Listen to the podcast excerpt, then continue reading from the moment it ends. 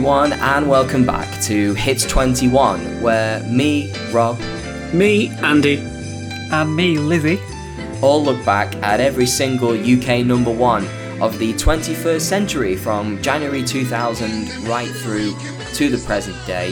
If you want to get in touch with us, you can find us over on Twitter. We are at Hits21UK. That is at Hits21UK. And you can email us as well. Just send it on over to Hits21podcast at gmail.com.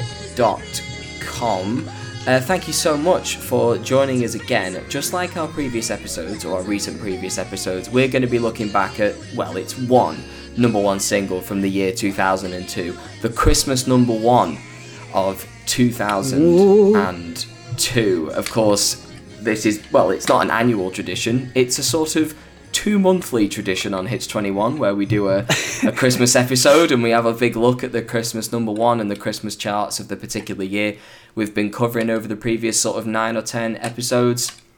So, as always, you know, it's our news headlines and pop culture stuff. Andy's going to go through some Christmas TV. Lizzie's going to look back at some toys and games. We're going to look back mm-hmm. at the year. We're going to run down the top 10 on Christmas Day 2002. We're going to take a big look at the number one single on the big day. And then we'll finish off with the bit that I think everybody looks forward to, which is our worst five songs of the year and our best five songs of the year that we've covered so far on the show.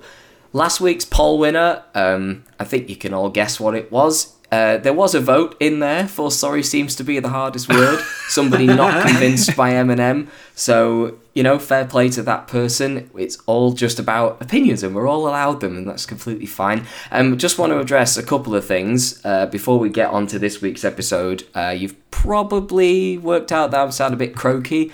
Um, it's just that I am hopefully coming out the other side of my second ever bout of COVID.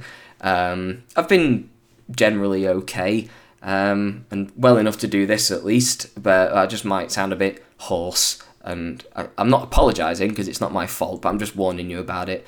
Um, the the other thing that I just wanted to mention um, as well was I was really sad this week to wake up and find out that Paul O'Grady had, had died. Um, Yeah. I, Yeah. I feel like you know it, it does timestamp this episode a little bit, but yeah, what a just I mean I know he's had his health issues and stuff, and like the guy lived fast, and and so goes the saying that he died young, but still such a.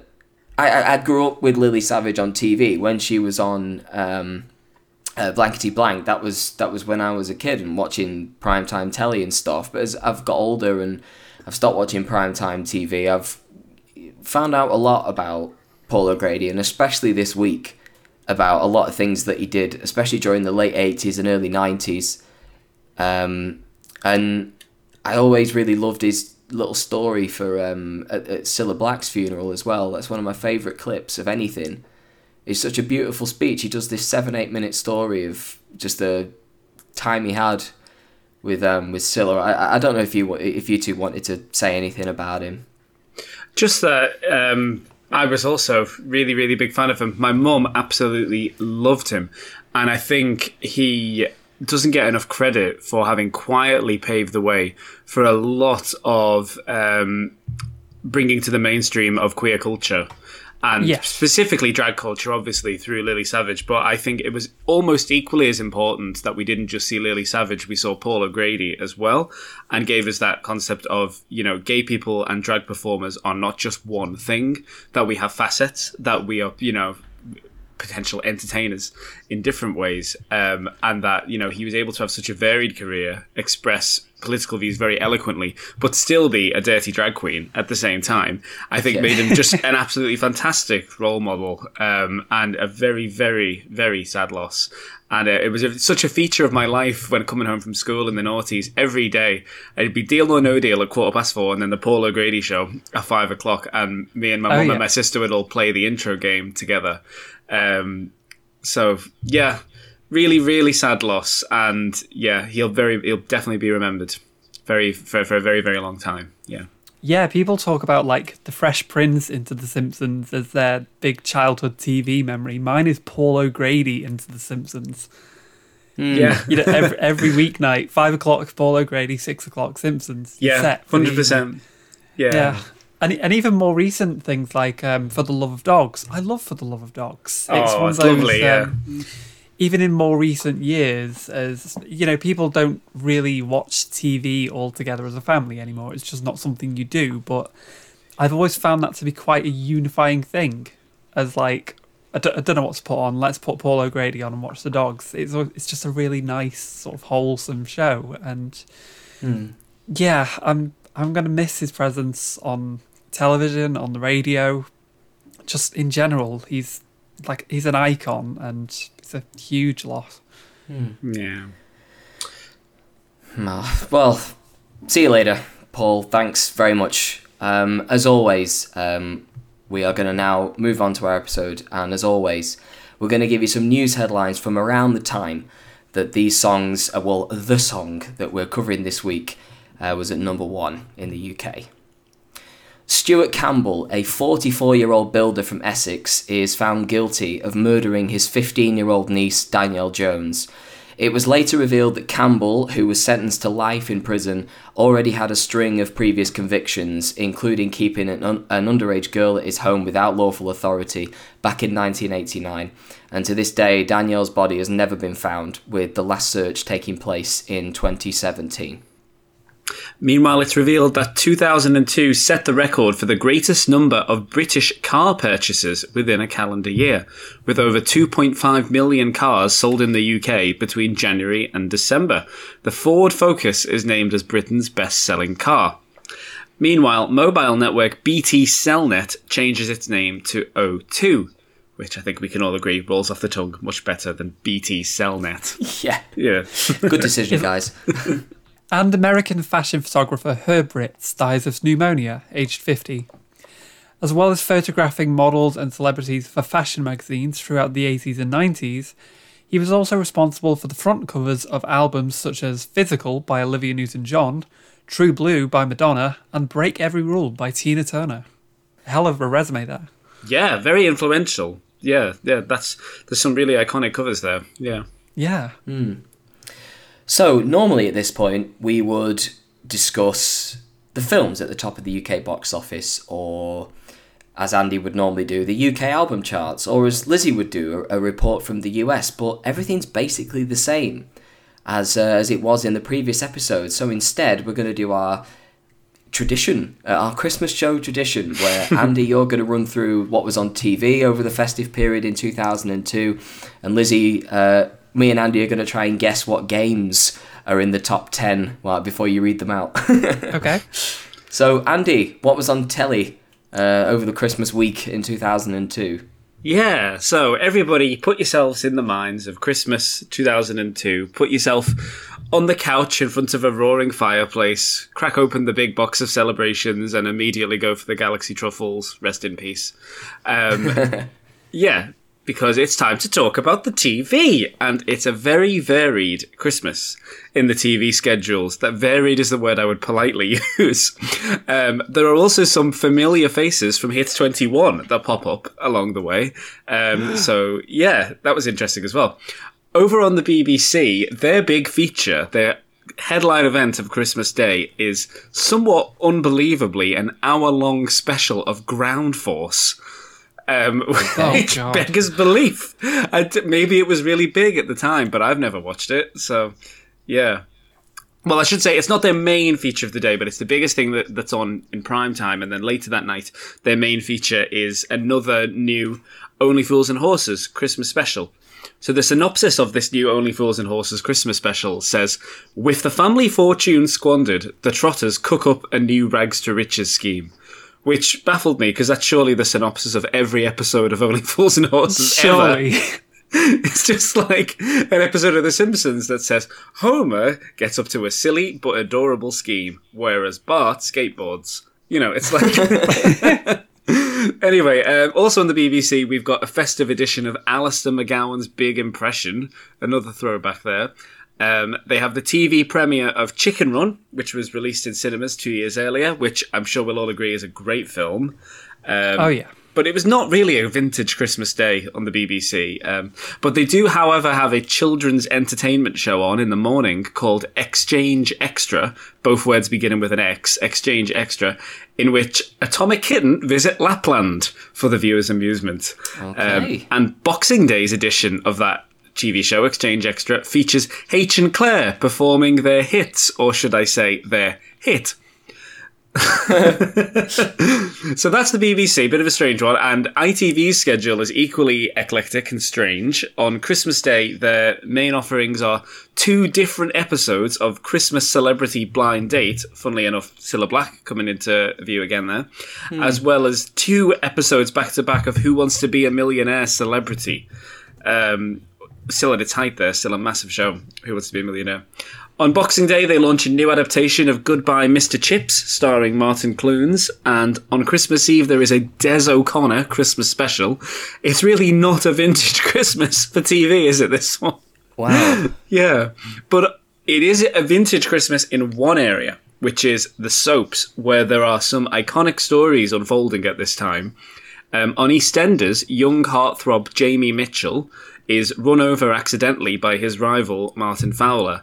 Jamie dies in hospital on Christmas Day in the arms of his girlfriend Sonia, who would go on to marry Martin, who ran over Jamie, such is Yeah. the way in Soapland. In Emmerdale, the character Louise Appleton, no relation to All Saints, she flees the village with her boyfriend to escape her stalker, but once she's in the car, she realizes that her boyfriend Ray is the stalker and has to make another escape. A thrilling escapade there, no doubt, but I don't watch Emmerdale, so I'm not sure.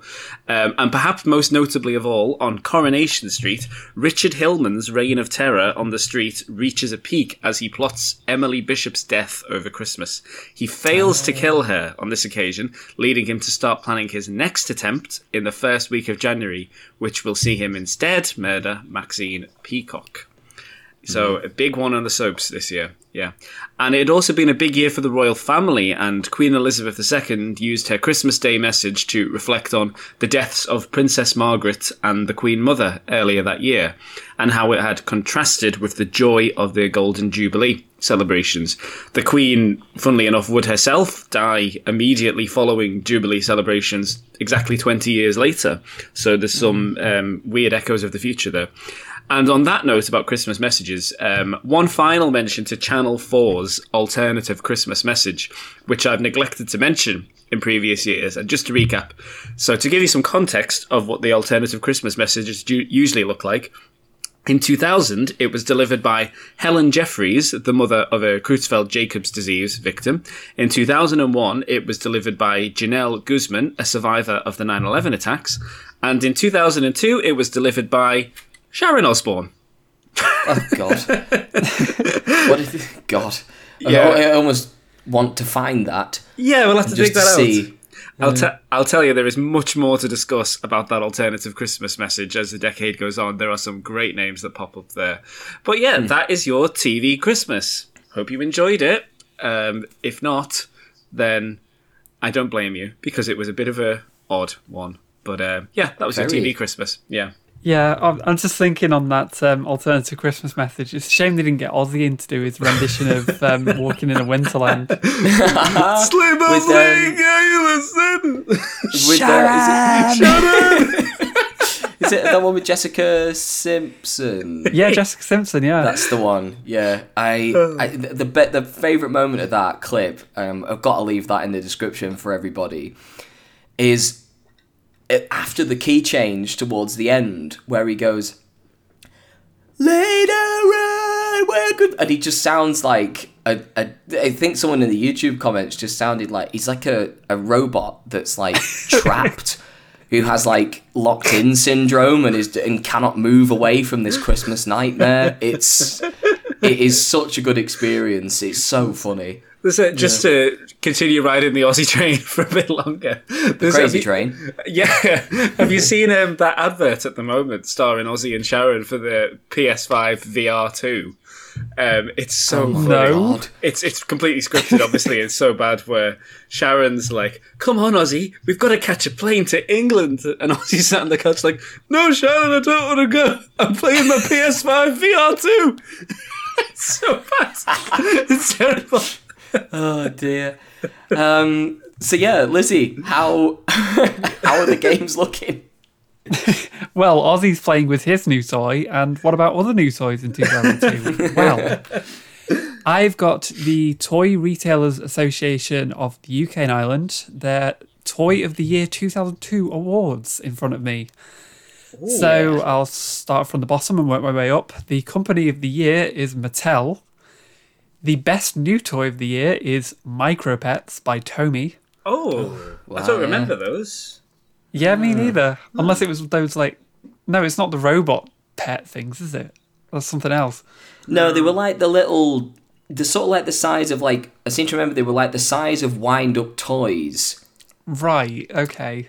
Maybe they were wind-up toys. I can't really remember, but you used to get them in like little like cylindrical, colourful tub things that were plastic and see-through, and they just used to sit inside and look at you all lovingly and that sort of thing. But I, I don't know what they actually were, what function they had. Maybe it was the same as Funko Pops, where they don't really have a function; they just kind of are. If you know what I mean. Yeah. Yeah. Yeah. yeah, Destined to end up in landfills and never never degrade over the next 500 years. Uh, that sort of thing. But yeah, carry on. So carrying on, uh, we've got the innovative toy of the year, which went to VJ Stars, which I'm sure you've probably never heard of. It's a video karaoke machine. It looks very bad. Ah. no, I kinda want I've heard of one.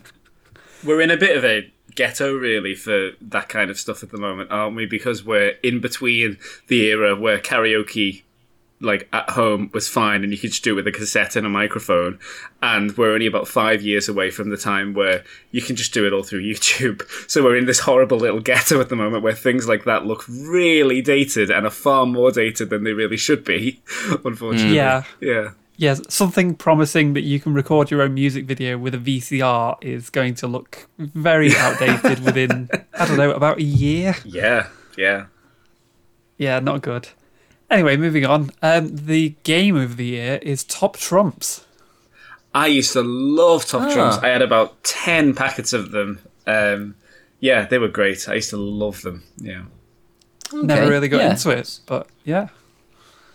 Um, moving on, we've got uh, the preschool toy of the year, which went to the Leap Pad. Don't. Nope. Moving on. Okay. No. the girls' toy of the year. I think this may have won last year as well, but it went to Bratz dolls. Okay. Oh. Yep. Yep. That makes sense. Then moving on to the boys' toy of the year. It's a big year for Spider Man. Ooh, Goes away with the boys' toy of the year. Yeah. And finally, the big one, toy of the year. Anyone want to guess? Um, Beyblades, maybe? Got it in one. Yes! Hey! That was the big thing in the playground at this time. Yeah, definitely. Let it rip, as they used to say. Just as enthusiastically as that on the TV show. Let it Um, rip. I, I owned a few of them. I had a little Beyblade arena, like that was sort Same. of made out of really thin plastic, and then whenever I let it rip, as it were, uh, with the Beyblade, um, I was always disappointed that like the dragon on the little plasticky thing in the middle of the Beyblade, it, it didn't come out of the Beyblade like it did on the TV show. I was I was always wondering why.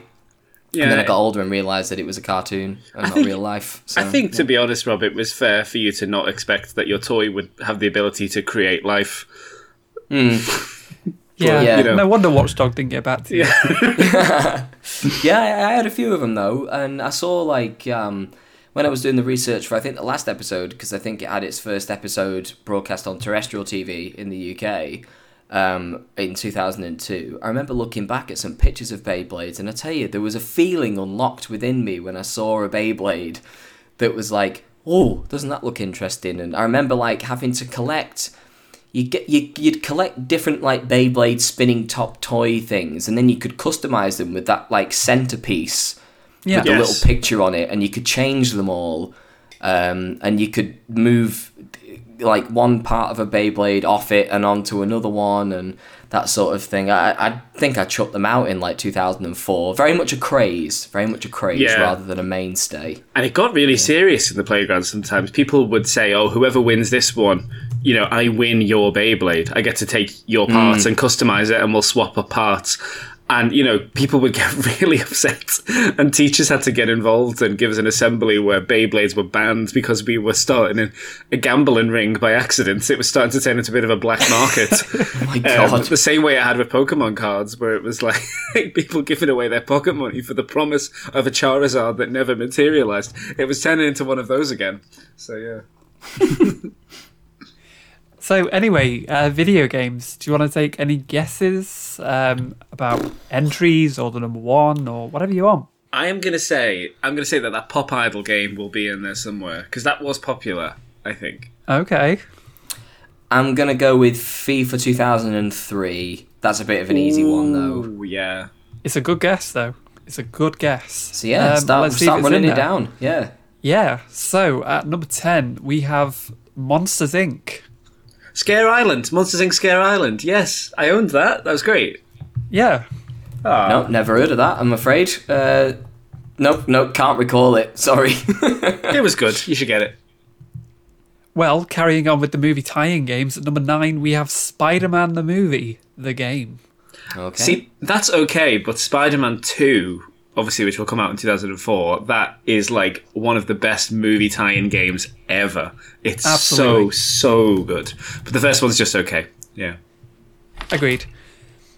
Uh, in at number eight, we have a game that was in the top ten last year. It's Gran Turismo Three. Yeah. oh, still going. Wow. Well Yes, still hanging in there. In at number seven, we have Metal Gear Solid Two. All Oh. timer. Hmm. One of the best games ever.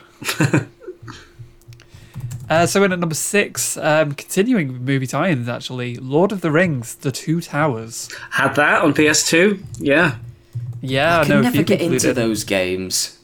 Yeah, I, I, I couldn't do it. I just I had friends who had it, and I used to you know play Vice City secretly at my friends' houses because I wasn't allowed Grand Theft Auto games until I was about fourteen.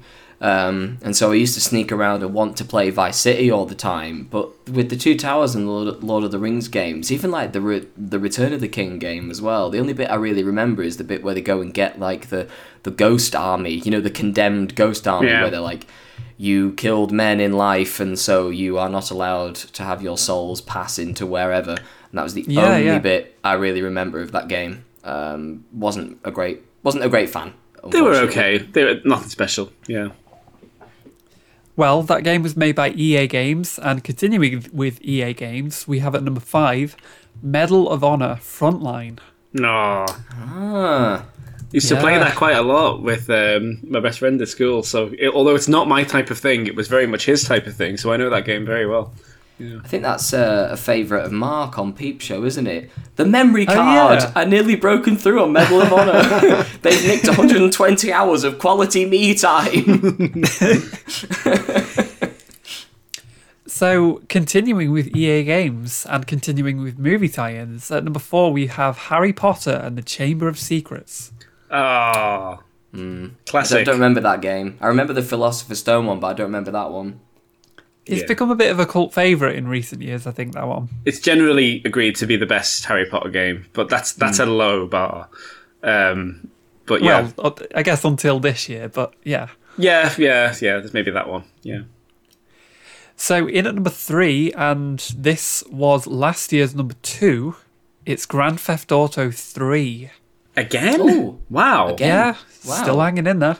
So does that mean Vice City and FIFA are the top two? They are, but which order? Oh, I would say Vice City will be number one. yeah, And you'd be right. Yeah. yeah. Vice City is number one. FIFA 2003 is number two. But yeah, Ah. I'd, I'd take it that Grand Theft Auto 3 is still in there because people would have only been, you know, only just been getting a PS2 around this time.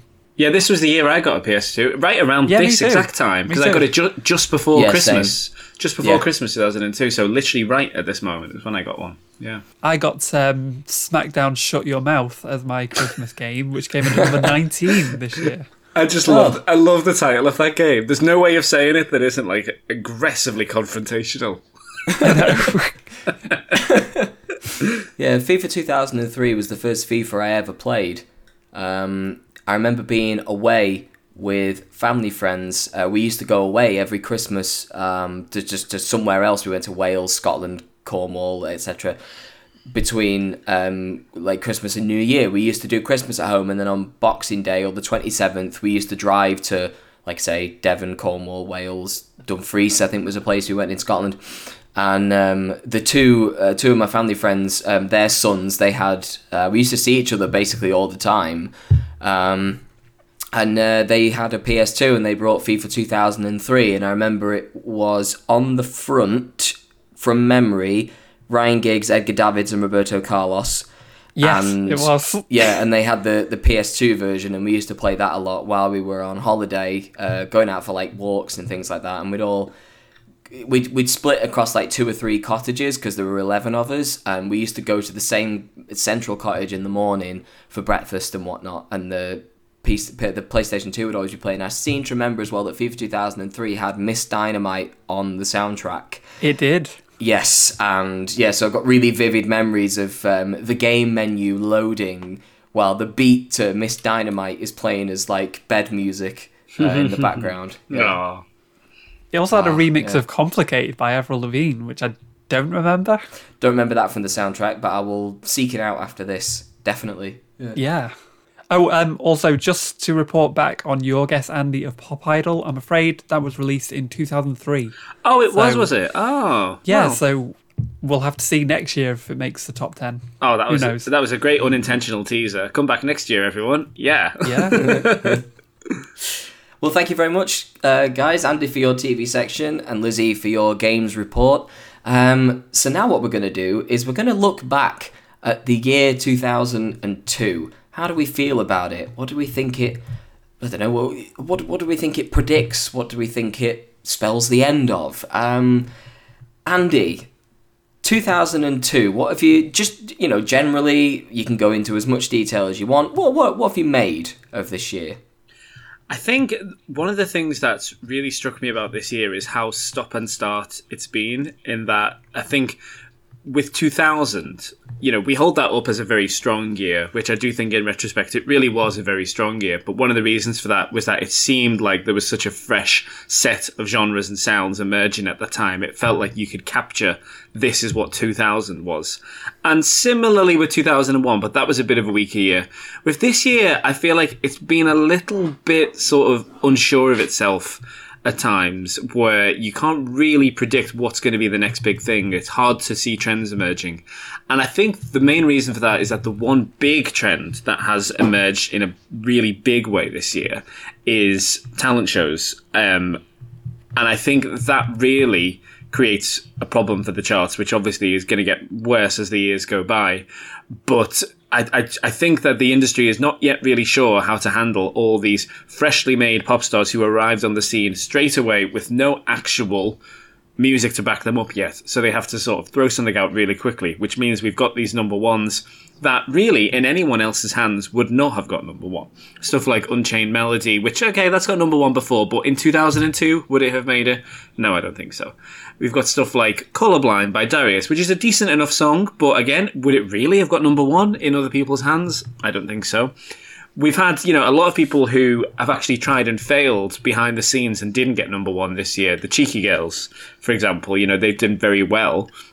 But really it's just a novelty song and it's sort of i can see why people at the time might have been a bit annoyed that this kind of stuff that had no real traction that was there purely to cash in on a tv show rather than stand as music in its own right was sort of stunting the development of pop music at that time and like i say that's the thing that's going to get worse um, as the years go on. But there is some hope there in that one thing I've really noticed about talent show winners is that you can quite easily realize the penny is dropping. That um, these people have to have something to back them up. They have to have some credibility or they will fade away very quickly. Will Young, for example, we've had three number ones from Will this year, and he has shown a lot of soul. He's shown that he actually has some character, that he is sliding towards a genre that he will slip into quite comfortably as the years go by we've got another artist who I won't name, who we're covering um, later in this episode, who has slid very well into a genre straight away as well. The big anomaly to that is Gareth Gates, who has been probably you know the biggest star of this whole year um, in terms of cultural impact at the time. Not not the legacy, but you know the kind of presence that he had at the time in the UK, and the you know amount of number ones and the amount of chart presence that he had at the time. Gareth Gates is, you know, the future of where X Factor and Pop Idol and stuff like that is going, where his story, his narrative is so strong that it almost doesn't matter that all the singles have been total rubbish. Um, you know, I sort of didn't mind Unchained Melody, and any one of us was problematic but okay. But really, you know, there's nothing there. And so I think this this is a kind of overriding thing that I've noticed from this year really is that there's a lot of stuff that's getting to number 1 not because of its musical value. And so the stuff that is getting to number 1 for other reasons tends to be quite interesting and different. Um, you know, as much as I didn't like Dilemma, I do think, huh, that's a genre we've really not heard much from so far. That that's kind of a real totem of that genre of early noughties R and B. We've had "Lose Yourself" as well, which is you know a, a, iconic song for Eminem, and it was great to hear that showing up as well. Um, we've had "Freak Like Me," which again, that was the real kind of um, a really innovative use of a sample, you know, something that we don't well of two samples and two songs combined, basically that, we, that you know we've not really heard much like that before. Most of all, I think "Heaven" by DJ Sammy, you know, the start of that clubland clubland scene, where uh, there are so many songs that will follow after this by the likes of Kelly Llorenna and um, who's those who sing? Oh, Cascada is who I'm thinking of. You know, there'll be lots of songs by them that will sort of echo Heaven by DJ Sammy. And so there's been a lot of stuff that's broken through that has had inklings of new genres and new ideas that are coming to the fore, but it's been constantly weighed down by this presence of reality TV stars who are really kind of muddying the waters with these old tracks that are very boring. Um, yeah, so it's been a mixed picture this year, and it's not been my favourite really. But I think when it's got going, and there have been songs that have really stood out, boy, they have really, really stood out. And it's possibly because a lot of it has been quite sludgy, otherwise, and a little bit generic. Um, yeah, I'm um, I'm looking forward to the next year because I think things will open up further. But this year, I think because it's been such a big year for talent shows, we've had Pop Idol, the back end of Pop Stars, Fame Academy, Pop Stars the Rival, uh, Pop Stars the Rivals as well you know, there's been a lot of focus on that, and I can't ignore it. But yes, things will open up more next year. But it's been a very kind of mixed one this year, and like I say, the stuff that has really stood out has been great, but there's been an awful lot of sludge in the mix as well. Um, so yeah, strange old year 2002. Yeah. Hmm. Uh, Lizzie, how, how do you feel about the year that's just gone? Yeah, I very much agree that it's a, quite a strange year, and I don't think we actually get anything like it again, where talent shows just dominate the entire pop landscape for an entire year. Um, mm. Yeah, I think we, like I had a look before, we have something like 10 cover songs that top the charts over the course of a year. Yeah. Wow. Again, I don't know if we ever get that many again, but it just kind of solidifies the fact that this is a bit of an anomaly of a year. And as much as I do think we have some stuff that is looking forward to quite a bright pop future, you know, like the Sugababes and Band Who Shall Not Be Mentioned. Um, mm-hmm. There's also a lot of like looking back and quite sort of reflective stuff, even if it's just in the form of covers. It's also, I think, maybe like a sort of uncertainty about what the future holds and you know whether we can be sure of or at least at the time, whether people could be sure about what the future held. Because, in terms of, I guess this is benefit of hindsight, but historically, it's quite an unpredictable moment in time, particularly like like after 9/11 and going into the Iraq War. I think there's a lot on people's minds, and it's maybe is reflected in the culture a bit. Yeah, but. I could be reading too much into it, and in which case I would just say yeah, this is um, it's an odd year, and I think it kind of says a lot that a, like a fair few of the acts we see this year we'd never see again. Yeah, mm. that's true. And for what it's worth, Lizzie, I don't think you are reading too much into it with you know the the landscape of the world at this time. I think there is really something to that that people are seeking the familiar and the comfortable and the unchallenging because the world around them is the opposite of those things at this time. Yeah, yeah. Yeah, I think there's something to that definitely. Yeah. Hmm.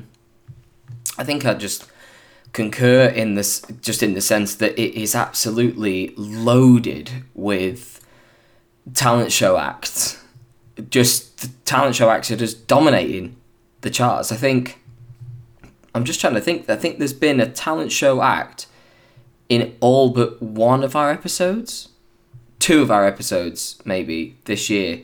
I bet even in those episodes we mentioned someone at number two or number three. You know, it's not all Yeah. about the number ones as well. So yeah. Yeah, they really have been filling up the chart. But like you, uh, like you both, um, I think there's been a lot of good this year. Um, there's been a lot of inventive pop. I think there's also been a lot of you know looking back and you know like I say lots of covers, uh, a re-release of a song that's 30 years old by this point. Obviously with My Sweet Lord right at the beginning. Um, obviously that was um, you know mitigating circumstances with that one really but also you know you've got things like uh, elvis and jxl like that's a lot of you know that's late 60s um, gareth gates is going for like you know early really early 70s pop i think with stuff Yeah. like any one of us um, and you know obviously his cover of unchained melody that goes back as far as 55 you know so yeah there's been a lot of looking back and a lot of like you say the comfy and the familiar but there's also been stuff like Lose Yourself and Heaven, which are very much of a moment, and then you also have things like Round Round and Freak Like Me, and a song that we will mention quite soon, which look forwards. And I think this is something I said in the year 2000 actually, which is just that I think every year is going to be like a year of transition. Um, I think this Yeah. has been my favourite year so far. Um, I've only put one song in the pie hole, but I've put one, two, three, four, five, six, seven songs in the vault out of the ones that we've had at number one. So I think it's you know it's not the strongest year for pop, but I think it has the you know that the strong songs have been great, um, really really great. Um, ones I play regularly anyway. Um, they've come back into my some have come back into my rotation. Some have never really left it over the last sort of 10, 15 years since I was, you know, a teenager and starting to listen to my own music and stuff. So yeah, it's it's okay. Definitely an improvement on last year, um, and just about up to the um, the standards of two thousand and two. But obviously, two thousand and two was also a pretty mixed year, um, in my opinion. I think that we've got some much better years coming up. I think um, there's little hints in two thousand and two that 2003 is going to be shaped by basically just American R&B artists. They're just going to be they they we're going to really invite Americans in in a big big way in 2003 in a way that we've not really done so far or at least just international acts actually not just Americans you know the in, international acts and a flavor for I'm not quite sure how to put this um just a, a flavor for American styles, and obviously the eyes of the world are on America in 2002 and 2003 in in more ways than one, and I think that shows in the charts uh, next year. The, the only other thing I want to mention um, really is that although obviously our podcast is about number ones and we keep our focus on that, I think this year more than either of the other years we've covered so far, there is a story behind the story where there are other things happening beneath the number one spot that I think are having an influence and that's yet to manifest itself at the top. Well, not always yet to manifest itself because one of those things is, I think, the sort of earnest man pain balladry of Enrique Iglesias, which we've seen once this year with Hero. That is actually echoing through a lot of pop music at this time, I think. Um, Yeah. there's there's a few. I think I mentioned this on the episode where we covered Daniel Bedingfield with "If You're Not the One." That was straight out of Enrique's playbook, and there's also um, a, a big thing happening, um, a big sort of cosmic change in the lives of a generation of young kids at the moment, which is the arrival of Busted on the scene, um, soon to be followed by McFly in the next year or two, which I think really kind of starts something um, in the in UK chart music, and that's happening already. We just haven't seen it at the top yet. So I think there are things beneath the top spot this year which are worthy of mention as well. And there is a certain I'm not going to spoil it now, but there is a certain artist in 2003 who is perhaps the most influential musician in the world who doesn't get a number one next year. So there's a lot more of that to come as well. Um, so yeah, there's always a story beneath number one as well. Mm. I'd also yeah. just like to respond to your point, Rob, about how in like 2003 and onwards we kind of accept more American stuff into our into our lives and into our pop charts. I, but, but I think on that we're in a period, or we're entering a period where British pop music still holds its own against that. And it's only when we yeah. get a bit later on, like 2008 onwards, when that seems to kind of fall away and it's you know predominantly American or North American music that dominates the charts. Hmm. Yeah, yeah, so we've still got totally. a couple of good, good years left. Yeah, I think we were talking about this when we discussed Lady Marmalade last year, where that very much felt like an American import in a way that quite a lot of American pop music these days just feels like everything else. There's a, a certain cultural homogenization that's been underway uh, throughout most of the 2010s, I think, where American pop just kind of becomes pop.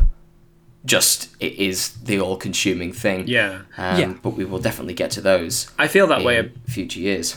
I feel that way about Dilemma this year. That I can imagine, not so much for kids, but like for parents of kids at the time, would have heard that song and thought, "What is this? You know, what are they on about? My boo and stuff like that." Yeah. You know that that that that song stands out like a sore thumb as a American import. I think. Um, yeah, there's a lot more to come on that next year as well. Definitely. Either that, or if if if they were into like R and B in the eighties, they would have gone. Hang on a minute, isn't that Patti LaBelle?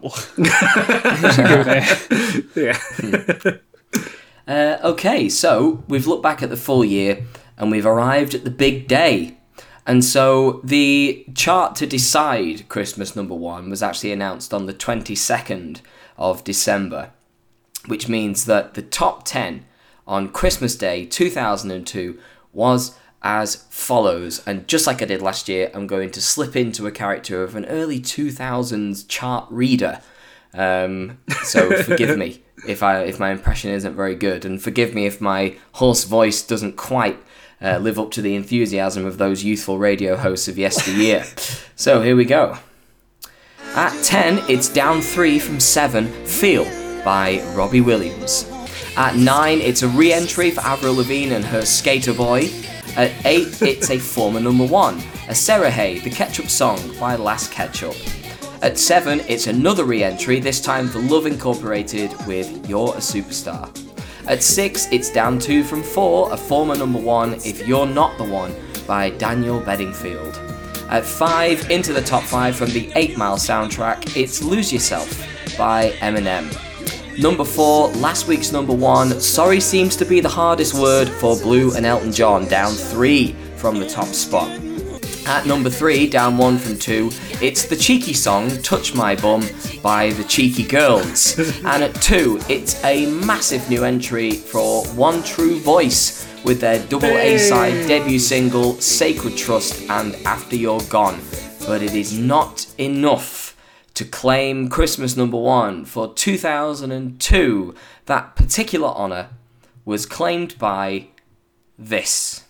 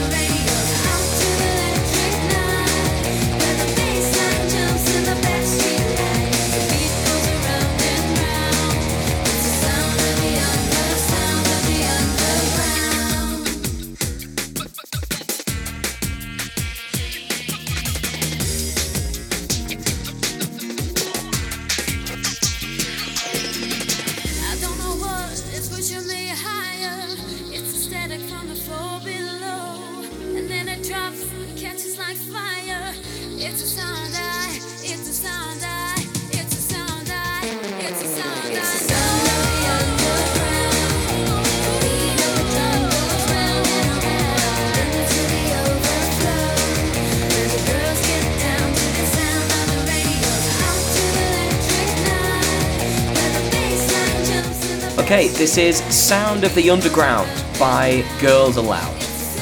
Released as the lead single from the group's debut studio album entitled Sound of the Underground, Sound of the Underground is Girls Aloud's first single to be released in the UK. It is, of course, their first to reach number one, but it is not the last time we'll be discussing Girls Aloud on this podcast. Sound of the Underground went straight in at number one as a brand new entry, knocking Blue and Elton John off the top of the charts, as you just heard. It spent a total of four weeks at the top of the UK charts.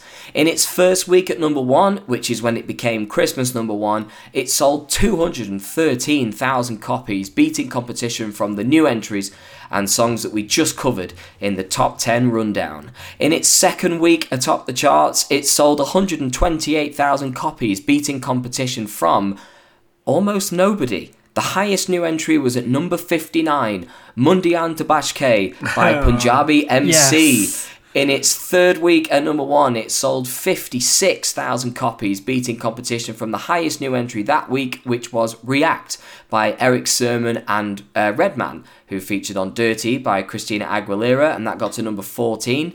In its fourth and final week at number one, it sold 34,000 copies, beating competition from Danger High Voltage by Electric Oh. Six, which got to number two. What a shame. The Way by Divine Inspiration, which got to number five, and a cover of Solsbury Hill by Erasure, which got to number 10. When it was knocked off the top of the charts, Sound of the Underground fell two places to number three.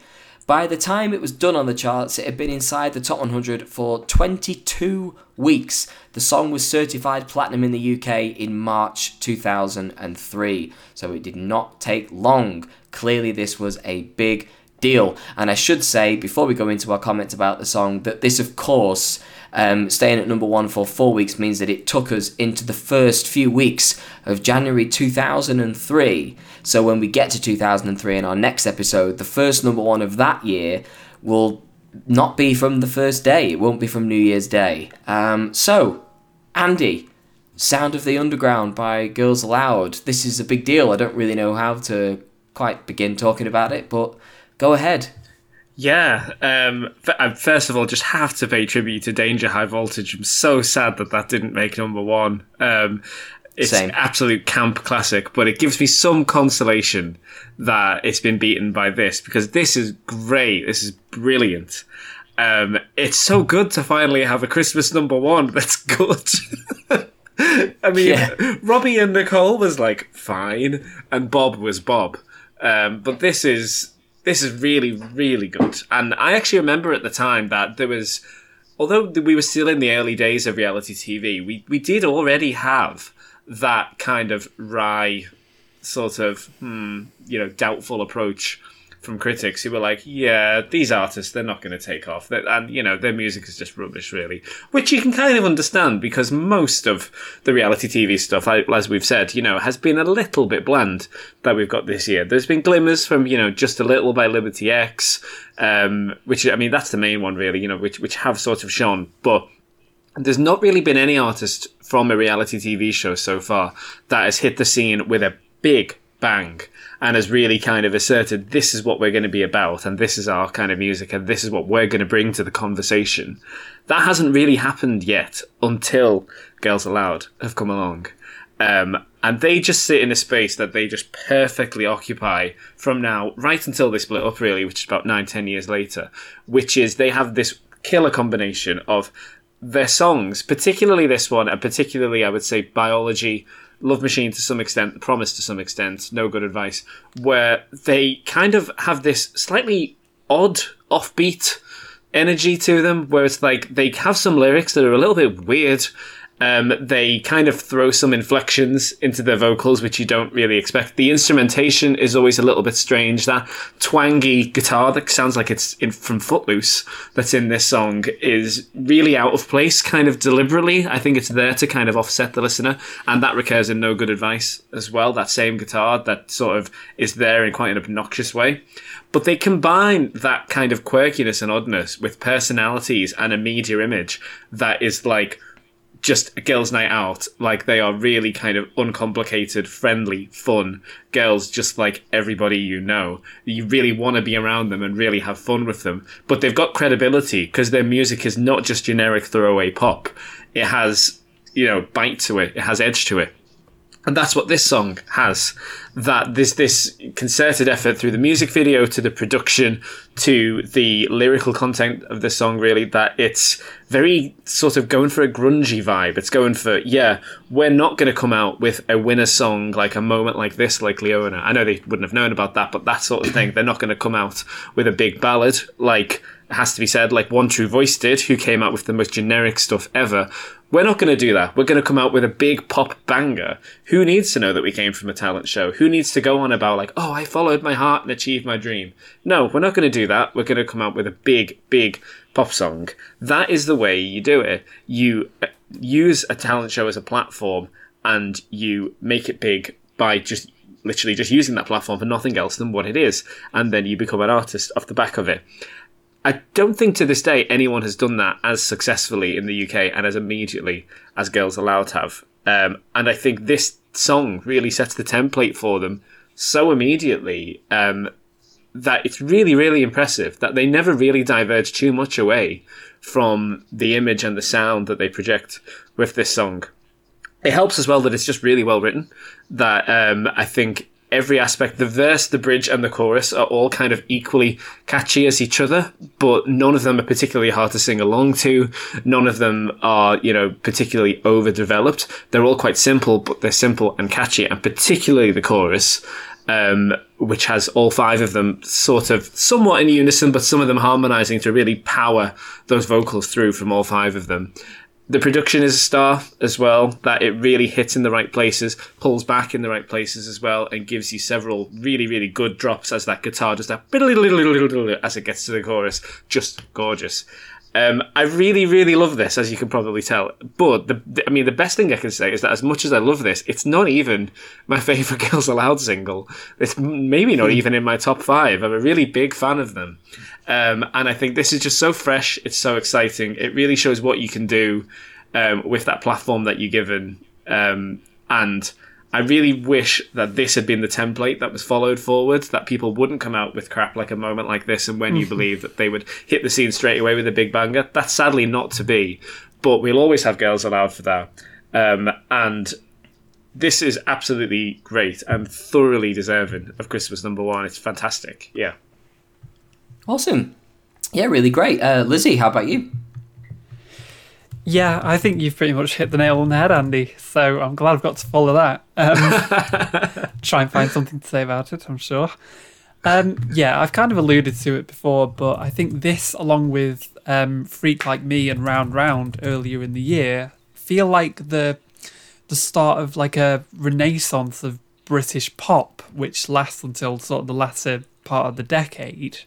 And it's also the last time, like you say, that we see anything even remotely like this in terms of talent show winners songs. Like instead of the big triumphant victory lap ballad that's impossible to relate to and impossible to really follow up on in any meaningful way, we get this jolt of electricity and energy. You get a big statement of intent. It's like here they are, your new favorite pop group. It's Girls Aloud. Like Andy, in when we were discussing Lose Yourself, you mentioned Spice Up Your Life. And I think this is kind of a sibling to that song.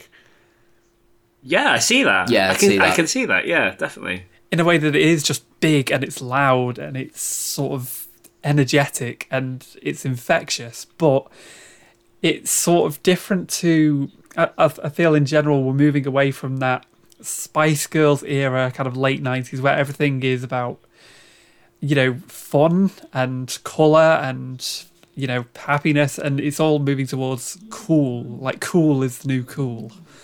And, um, like I say, we've already seen that with the Sugababes, and we see a lot more of it here, where it is just like, it, it's cool, but it's approachable in a way. It feels sort of relatable. Like, it's like someone you know. It's not I don't know, when we get to like the Pussycat Dolls in a few years where it feels like it's six billionaires singing at you but they are cool, but I don't know. You you don't feel like you could bump into them at the club or anything.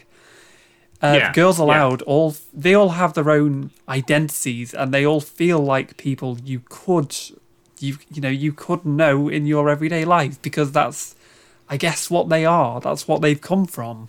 They've come from some like humble beginnings to this untouchable pop group almost overnight and it's only because of something like this this big statement piece that you launch yourself from like everything about this from you know the sort of drum and bass intro which was um said to have been inspired by you know addicted to bass by Puretone Yeah, yeah. Yeah.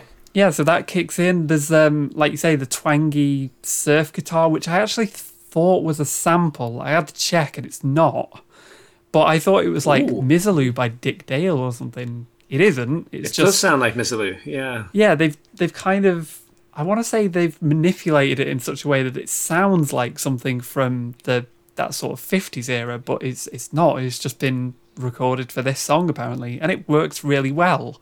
It's this kind of throw everything at the wall approach and you know see what see what works and see what comes out in the in the wash. And it just sounds brilliant. It's um one of my favorite quotes on this um so, uh one of the writers says girls aloud explodes like a five-headed kylie minogue.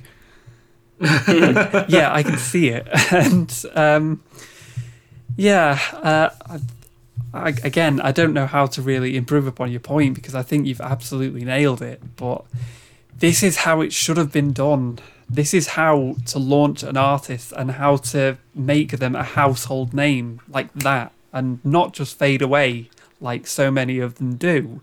Is by doing something like this, something that has energy and presence and thought put into it.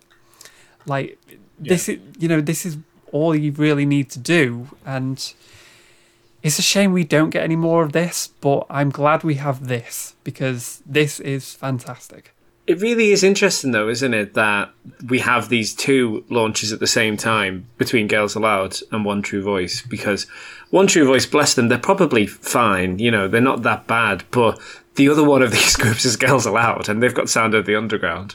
You know, it, it really is David and Goliath there. And that's because what One True Voice released was just achingly generic Westlife slash Backstreet Boys infused kind of sort of mid tempo balladry stuff. It was just completely throwaway. And it's weird that that was rejected completely in favour of Girls Aloud, and everyone's forgotten that song by One True Voice. When actually, that's the stuff that they go with in the future. It's like they changed their mind from the success they had with Girls Aloud, and I really don't understand why, because this was this was such a success. Um, it's very odd to me. Maybe they just got lazy. Well, I did. I was sort of wondering about this before because I was thinking, like, when they were planning this series, did they have the idea that we'd have one, like, we'd have a girl group that's like the Sugababes, and we'll have a boy band that's like Blue. But by the time the series is finished, Blue have kind of peaked, and that sort of stuff is on the out. Whereas, you know, there's there's something with the girl group where you've got like a way forward with it.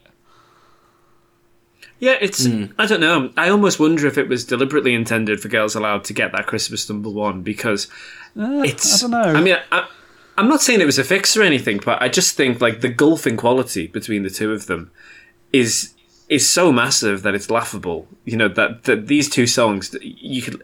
It's almost objective. You know, you could just listen to these two in isolation, and think which is the better one that's going to sell more records. Of course, it's going to be Sound of the Underground. You know, and I I wonder if I wonder if the producers of the show honestly thought there was going to be a real rivalry here. Um, Because it, I mean, it, it- if there was for Christmas number one, it was never going to last beyond this one song. So I only slightly doubt what you say just because look at the Westlife number ones we've had this year. They've Yeah, not been that is good and they've sold gangbusters, you know.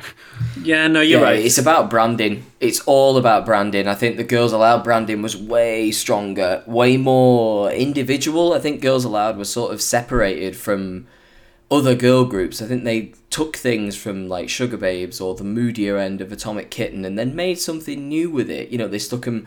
I just think the, the the image of that video from Sound of the Underground is way more striking Absolutely. than the soft blues and greys of the One True Voice video, where it's just a load of lads Even the band names. singing very politely. Yeah, Yeah. girls aloud. I feel like it picks up from girl power Absolutely, yeah. a little bit. Yeah, hundred Yeah.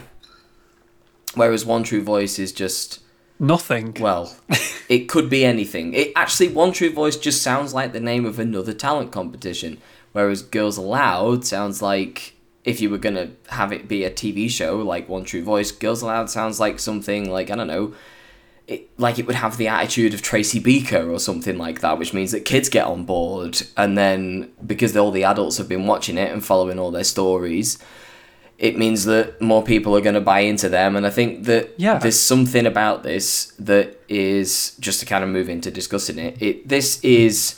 I yeah, I really love Sound of the Underground. I think it's fast and exciting, and most importantly, I think for this little point uh, in history is that after a year of, like you were saying, you know, a bit of familiarity, a lack of ambition, especially from talent shows, you know, basically talent show acts being given lots of very safe things, like even like novelty stuff like the Cheeky Girls, like it's just a '90s dance track. Uh, That's all it is. It's it's something that they've clearly found at the back of a drawer, and they've given to the Cheeky Girls to make a bit of extra cash for themselves. Whereas with Girls Aloud, it's it's it, it just it's so it's new. It is something new. Not to that uh, any Girls Aloud experts who know that they released a song in like 2012 called Something New. That that wasn't a pun. that wasn't like a deliberate. thing. I got your reference, you. But yeah, um, but much like um, "Can't Get You Out of My Head" from last year, you can sort of see where pop is going within about three minutes. You know, like the the whole process behind it too, like put pitting Girls Aloud and One True Voice against each other. It was basically like a referendum for the British public. It was like, do you want dance music, electronics, breakbeats, stuff that's loud, new? Or do you want something that's familiar and pleasant and nicely composed? You know, it's done by the Bee Gees. It was briefly considered by the Backstreet Boys, but I think, you know, we're, we're at the end of the third year of the decade here, and it feels like we finally got there. You know, I think after 9 11 obviously kicks off the decade, and I feel like, you know, we're over a year from 9 11 at this point, and we're well into the decade. 2003, I think, is the big year where the 2000s like properly take off, but this is like Yeah.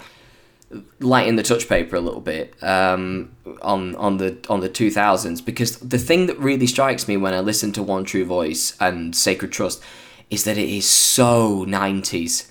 Yeah. So Very, 90s. very nineties, yeah. Um, And I think it's just a little bit out of time and a bit out of date. Like, I, f- I kind of feel bad for the guys in One True Voice because history hasn't exactly painted them as the villains of this story, but it has painted them like I have just done, and I think fairly, but it has painted them as regressive. Like, I think they were suitable and contemporary for the time, but I think they just missed the boat by about a year with this stuff. It's just how fast pop moves in the 2000s, I think. Um, and like they get, they still get a number two single. You know, I think they have a, a they had a, a bigger appeal at the time than obviously they were given credit for. But you know, but it's just yeah, like you know, Sacred Trust. It was originally done for the Backstreet Boys by the Bee Gees, and then they put it as like an album track on one of their albums from the year before. And so you know, there's a, like there's this talent behind the song, but I think Sound of the Underground compared to this, it sounds so like accelerationist that like by the time One True Voice were warming up just their second single, their sound was sort of on the way out. Like Westlife are like the last vestige of like the 80s power ballad. They're the only act left that are still getting number ones with this kind of stuff. Like the big kind of 80s Oscar winning kind of soundtrack stuff. They're the last act who are sort of doing that. You know, we're about to enter into a phase in pop where there are no songs containing key changes in certain years. Like, you know, if you look ahead to like the late 2000s and stuff, we're, we're on our way there. Yeah. We go entire years without number one singles having any key changes. And how many times have we mentioned them so far in this show? I'm gonna and it just shows so you that we're heading into a new era, and Westlife are like the last act of a former of a former era. Their fan base was just so big that they could release, like you say, sing the phone book, and it would get to number one. Um, but I feel I feel a bit bad for One True Voice because, like you, Andy, I feel like they weren't given a proper shot. Like they weren't. It, it just felt a bit like you, you compare the two songs together, and it's just like, okay, yeah, with the gift of hindsight, whatever. But I also don't really see how. If their branding was stronger, maybe, but then again, like the fact that their branding isn't stronger makes me think that less effort was put into their side of it, and then they didn't even get to put an album out it Yeah. was just two singles, and then they were dumped. Like that was it. They had a, a number two and a number ten, and then that was it. Like Yeah. it, it was just over, Yeah. and now they Yeah. all, thankfully, they've all found work and stuff like that. But yeah, I think it says a lot that maybe they weren't fancied even when they were declared as the winners. The, the people behind the scenes were just sort of like, ah, okay, Blue have done a cover to get to number one, and like it's their last time they get to number one and s- stuff like this. So you know maybe there's something in that. But um, back to Sound of the Underground, like even with 20 years gone by, like you two, I still love that mixture of surf rock guitars and break beats. The they both do not. They, they just they shouldn't work, and yet their you know their, their, their contrast and the juxtaposition is what makes it so effective. I think that the performances are really seductive and interesting. A lot of the lyrics are like exciting and sexy, and like there's lots of things said in this record that I don't think have been said in a number one single before. Things like crank the bass and static from the floor below, and all of these images of like electricity and fire. And and that that lyric as well. When it drops, it catches like fire. Like oh, Yeah. like that. It's the whole. The lyrics sound like a chemical reaction is being described, and I think that's what makes it sound so. Change. It sounds like it's changing things as it as it's um, as it's going along. This idea that control is lost and whatever's underway cannot be undone. You know, the girls have gone to somewhere secret and they're inviting us along, and once you're under their spell, that's it. You know, girls allowed and girls allowed. You know, very clever trick. It's this place where girls go and they have a good time, and it's their secret dungeon, if you will. Um, so yeah, and last year I watched, uh, as I later found out, a seventy-three or seventy-four year old woman on my mine and Andy's karaoke team performed this, and she got judge's choice on that night because the way that she performed it really suited the song. But I think it's a real testament to how it's lasted. That like someone who was not of the generation who was supposed to enjoy this really connected with it, and they're still performing it twenty years later.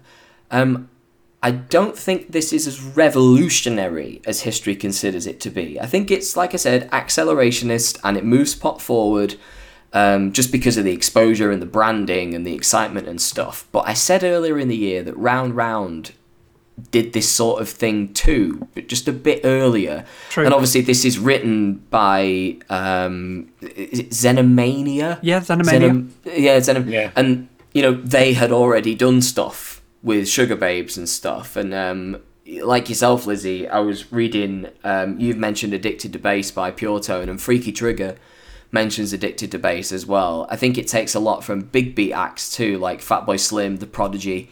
Um, but channeling all of those things, they've picked where I think music from One True Voice and the team who assemb- who were assembled to put all that together. I think they picked things from the '90s that were very much of the 90s and maybe looked back a little bit. You know, the Bee Gees have been writing songs for like 40 years by the time they re- uh, released. Uh, I think the album they released it from is When I Come In or That's When I Come In or something like that.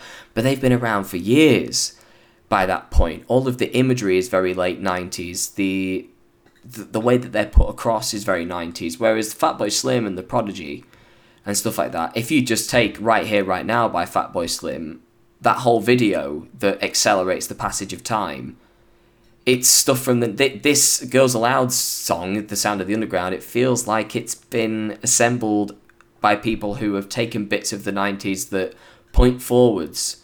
there's an element of I would say there's an there's a tiny element of future shock about this. Um, just like because there's even like little bits of inspiration from things like jungle and breakcore and things like that, and it's amazing to have these things um, in a in a pop song. I think, it, like I say, it's not entirely new and revolutionary, but I think putting it in a girl group setting is what makes it feel more revolutionary, and especially coming from a talent show, which up to this point had served very conservative pop to uh, to everybody. I think I don't think this is uh, conservative. Um, I've loved it, and I've loved it for a really long time, and I think it kind of points a way forward, but it's not really a way forward that that anybody, especially talent shows, really take up. I think you know acts take bits and pieces from it, but they don't take the complete package in a way. I don't think they learn the lessons from it that all of the lessons from it that they should. Yeah, agreed. Um, yeah. It's, it's it, this feels like a bit of a missed opportunity. This sort of feels like we're looking to what It's like with So Solid Crew. It feels like we were looking towards a future that never really happened, that never completely materialized. Um, but we'll get to that a bit more in in later years. But I will just finish off by saying that this is one of the greatest ever uh, Christmas number ones, no Yeah. doubt. Yeah, absolutely. Definitely. It's yeah, not perfect, um, not as revolutionary as history likes to remember it as being, because it was part of a trend, I think, but it just gave that trend a big, big public platform to do something new and exciting. But it also welcomed into the world one of the best pop groups of the 2000s, even if we won't get to discuss all of their best songs on this show. Yeah. So Yeah. yeah.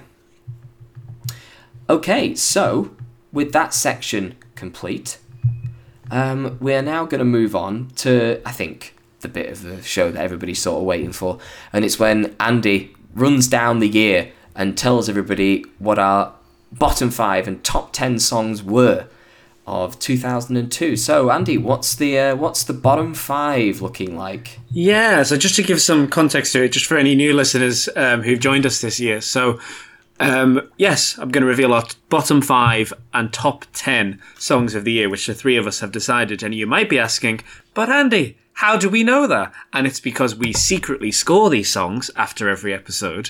Um, And I will reveal some of the secret scores to you as we go along. Some of them are very surprising, I think. I think there's one in particular in our bottom five that I was like, really? That's in the bottom five? Um, but we'll see. So, just an honourable, well, dishonourable mention to the one that just made it out of the bottom five, which was Any One of Us by Gareth Gates, just escaped it.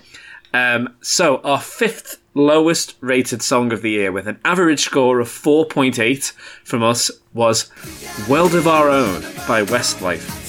Um, Which I not honestly, honestly forgot that we covered. so yeah, Same. Yeah, yeah. Hey, you, you reminded me now though. Our fourth lowest, well, it's a tie, tie actually. Our fourth lowest, um, tied with fifth for Westlife, um, with another score of 4.8 average, is "The Tide Is High." Get the feeling by Atomic Kitten, which I think that hmm. we might have been a bit harsh there. I'm uh, quite surprised to see that quite as low as that. What do you two think? Uh, it's disappointing. Sort of, but sort of not. How about hmm. you, Lizzie? yeah, I'd like I say, it's, it's disappointing compared to their other two. Yeah, I think that influenced us quite a lot. That we were just disappointed. But Absolutely. yeah. Our third lowest ranked song of the year, with an average score of 4.1, was um, The Long and Winding Road slash Suspicious Minds by Will Young and Gareth Gates. Uh, yeah, I think that one is more than not a justified. Yeah. Although I will say that a score of 4.1 would have kept it out of the bottom five in 2001 True. and just about in the year 2000 as well. Yeah. Yeah. So the scores are sort of okay, but it's just that the rest of the year has been a little better than I think we Yeah. uh, maybe expected. Well, hold that thought because there's now a big leap downwards, um, a big decline, with an average score of 2.6 between the three of us. Our second lowest rated song of the year is Unbreakable by Westlife, Yeah. which was so rubbish that we didn't even discuss it, really. Um, No. So, yeah. But there's one that's even worse than that, with an average score of 2.5, which um, I have to say I hated so much that I scored it with a 1. Um, Lizzie scored it a 2, and Rob scored it 4.5, so we're slightly more kind. But I do think it really is the worst song of the year. Probably the worst song we've covered so far, to be honest. It is If Tomorrow Never Comes by Ronan Keating, which is awful. Awful. Personally, I would have had it as Unbreakable. Tomorrow Never Comes would not be out of my bottom five, though, for the year. Um, I would rank it like alongside The Long and Winding Road, Suspicious Minds, um, stuff like that. You know, not terrible, but also nothing to make me even consider getting out of my seat. So, opposite end, the better stuff. Yeah. What are our top 10 singles? Our top 10 number one singles, should I say? Yeah. Of the year 2002, according to Hits 21. So, I'm delighted to say that just making it in at number 10 with an average score of 7.5 is the simply lovely The Ketchup Song by Las Ketchup. Yay! Making it in at number 10. Um, honourable mention as well to the one that just missed out at number 11, which was Dirty by Christina Aguilera and Redman. Uh, but yeah, Ketchup Song starts the list at number 10. We like fun. Also with a average score of 7.5, but the tie is broken by the fact that Lizzie put this in the vault. So in at number 9 is More Than a Woman by Aaliyah. Yes. Okay, yeah, our first number one of the year. Yeah. Yeah. Ah. And it was pretty decent. I'm quite surprised it got as Yeah. high as the top 10, but yeah, it was decent. Number 8 with an average score of 7.6 and put in the vault by Rob. It is Without Me by Eminem. Ah, good. Yeah, not not, not his best number one of the year, um, but an Eminem song I very much like. So glad I glad I got that in. Yeah, yeah. And in at number seven for the year, put in the vault by me, and with an average score of eight, it's Just a Little by Liberty X. Ah, Yeah. hey, Good that for won them. uh, Song of the Week against uh, Without Me. I think at the time it was close, but just a little took the title that that week. Oh, you're quietly seething over that, I think, aren't you? Oh no, no, not seething. No, not seething. Eminem got his win back. It's fine. in at number six, and put in the vault by Rob, and with an average score of 8.1, it is Round Round by the Sugababes. Okay, yeah, Yeah. okay, Yeah. yeah. I'm glad that it's you know there's, there's some respect being paid to it because I, I I very much like that. Obviously, put it in the vault. Yeah, we all like that. Yeah, yeah, um, yeah. Number five, also with a score of 8.1, but put in the vault by both Rob and me. It is My Sweet Lord by George Harrison. Ah, all the way back to the beginning again. Yeah. it's it's fair almost, you know, I wondered whether to even include it really because it's, you know, not really a song from 2002. But then again, neither is Suspicious Minds, neither is Unchained Melody, you know. so, yeah. And so we are into our top five now, and um, number four with an average score, there's a big leap here, with an average score of 9.1 and put in the vault by all three of us. Our number four song of the year is Lose Yourself by Eminem. Hey, Wow, we're only Oh. number four. It's been a, Yeah, like you say, it's been a strong year at the top. yeah, really strong year. it's been a fantastic year. Really, really fantastic year. Um, because the top three here are very close, and any one of them could have won it. Um, I will give away our number three first, but just to say, all three of these songs were put in the vault by all three of us. We all raved about them on the episode. So, those of you who've been thinking about it can probably figure out which three songs these are. But in at number three is the fabulous Heaven by DJ Sammy and Yanou featuring Do, with an average score of 9.3. Hell Oh. yeah. Yeah, we love that. Not quite. I mean, so heaven is the top three then. So the top three is heaven. That, that, so heaven made it in, and two other songs have made it into heaven as well. They bypassed the pearly gates and got through. Like any of the year, I feel like both that and Lose Yourself could have been number one, but like I say, it's been a strong year. Yeah, Yeah, yeah. I think um, heaven and lose yourself both would have been top. Uh, they would have uh, completed the top three uh, in 2001, and they would have just about entered the top three as well in uh, in 2002. Uh, in, two, in the year 2000, sorry. Yeah. big battle for this year's title, and I think either of them would have won it in any other year. Um, but number two is a band who, in real life, really did have a race to Christmas number one alongside another group, and this time, unfortunately, they haven't made it. Our number two song of the year is Sound of the Underground by Girls Aloud, with an average Oh. score of 9.3. Ah, again, another one that I feel like, especially in some future years, the, the like the top five of these would just sail to number one Absolutely. for our best of the year, especially for some years that are coming. So, ah, very cruel Yeah. on uh, Sound of the Underground, but never mind. You know, they have lots of money and we don't, so they win. By the way, for the benefit of listeners, we've all vaulted that, right? Oh, yeah. yes. Yeah. Yeah. Vaulted it to, to heaven and back. Um, yeah. With Evan. and and we've all vaulted the number one of the year with an average score of 9.5. People may well have figured out by now what it is. It's a song that we all absolutely loved, and it is a worthy winner, I think, for the 2002 crown. Um, I'm bringing on a virtual Kylie Minogue here to present the crown to this year's winner, which is Freak Like Me by the Sugababes. Yeah. Yes. Yeah. That is our 2002 record of the year, taking the mantle from Can't Get You Out of My Head by Kylie Minogue last year. Fun fact on this is that our number one for the year has yet to be won by anyone who isn't female. Um, and this is the second out of three that's been won by a girl band after Pure Shores won it in um, For All Saints in 2000. Let's see if that streak continues. Um, any final thoughts on Freak Like Me? Do we all still feel that is it is the best song of the year that we've had? Yes, it's. I think I might have mentioned at the time it was one of my few nailed on tens going into this podcast, and I stand by that. Yeah.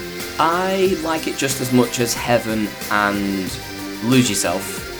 Um, but I think it's one of those songs that a lot like Sound of the Underground actually, it takes things from the past in order to make them seem more futuristic instead of just repeating them.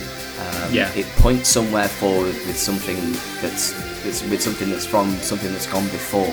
So yeah, very happy with that, and I still love the emotional release of the uh, "Good for Me" with my COVID rattle voice, uh, doing a wonderful rendition of it there. But yeah, okay, so that's it. Our top 10 songs of the year all out the way, bottom 5 songs of the year out the way. The whole of 2002 is out of the way. Um, I mean, to be honest, Girls Aloud even took us into 2003, so a bit of 2003 is out of the way as well. Thank you so much for listening to all of our episodes as we have covered the year 2002.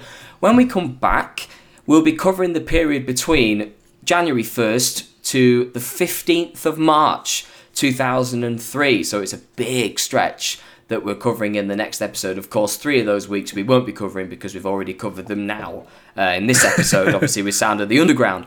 Um, the other thing as well is that we let you know a couple of weeks ago that our interview with Brian Capron, Richard Hillman, is going to be going out alongside our next episode, our first step into 2003, um, because he was killed off from Coronation Street on the 14th of March 2003. So it just crept in to the window of time that we're covering from that year. And we also got his opinion about the song that was number one on the day that Richard snuffed it uh, on Corrie when he drove into the canal attempting to kill one, two, three, four, five people and only ended up killing himself. So it was a lovely interview and we cannot wait to put it out. We've been holding on to it for absolutely ages. There's some great moments in it, there's some great quotes from Brian. Really knows his stuff about music, really likes to talk, which always makes for a great guest. And we just, I, I mean, some of you will have read bits of it uh, in my uh, Radio Times piece. Um, but yeah, um, so you can hear the full thing in uh, just just just a week's time, just a week's time. So you don't have to wait much longer. Thank you very much for listening to us throughout all of 2002. Lizzie and Andy, do either of you have anything to say before we leave? Now just roll on 2003. See you next year, everyone. Yeah, see you in 2003. Okay, bye bye everyone. See you then. See ya. Bye bye.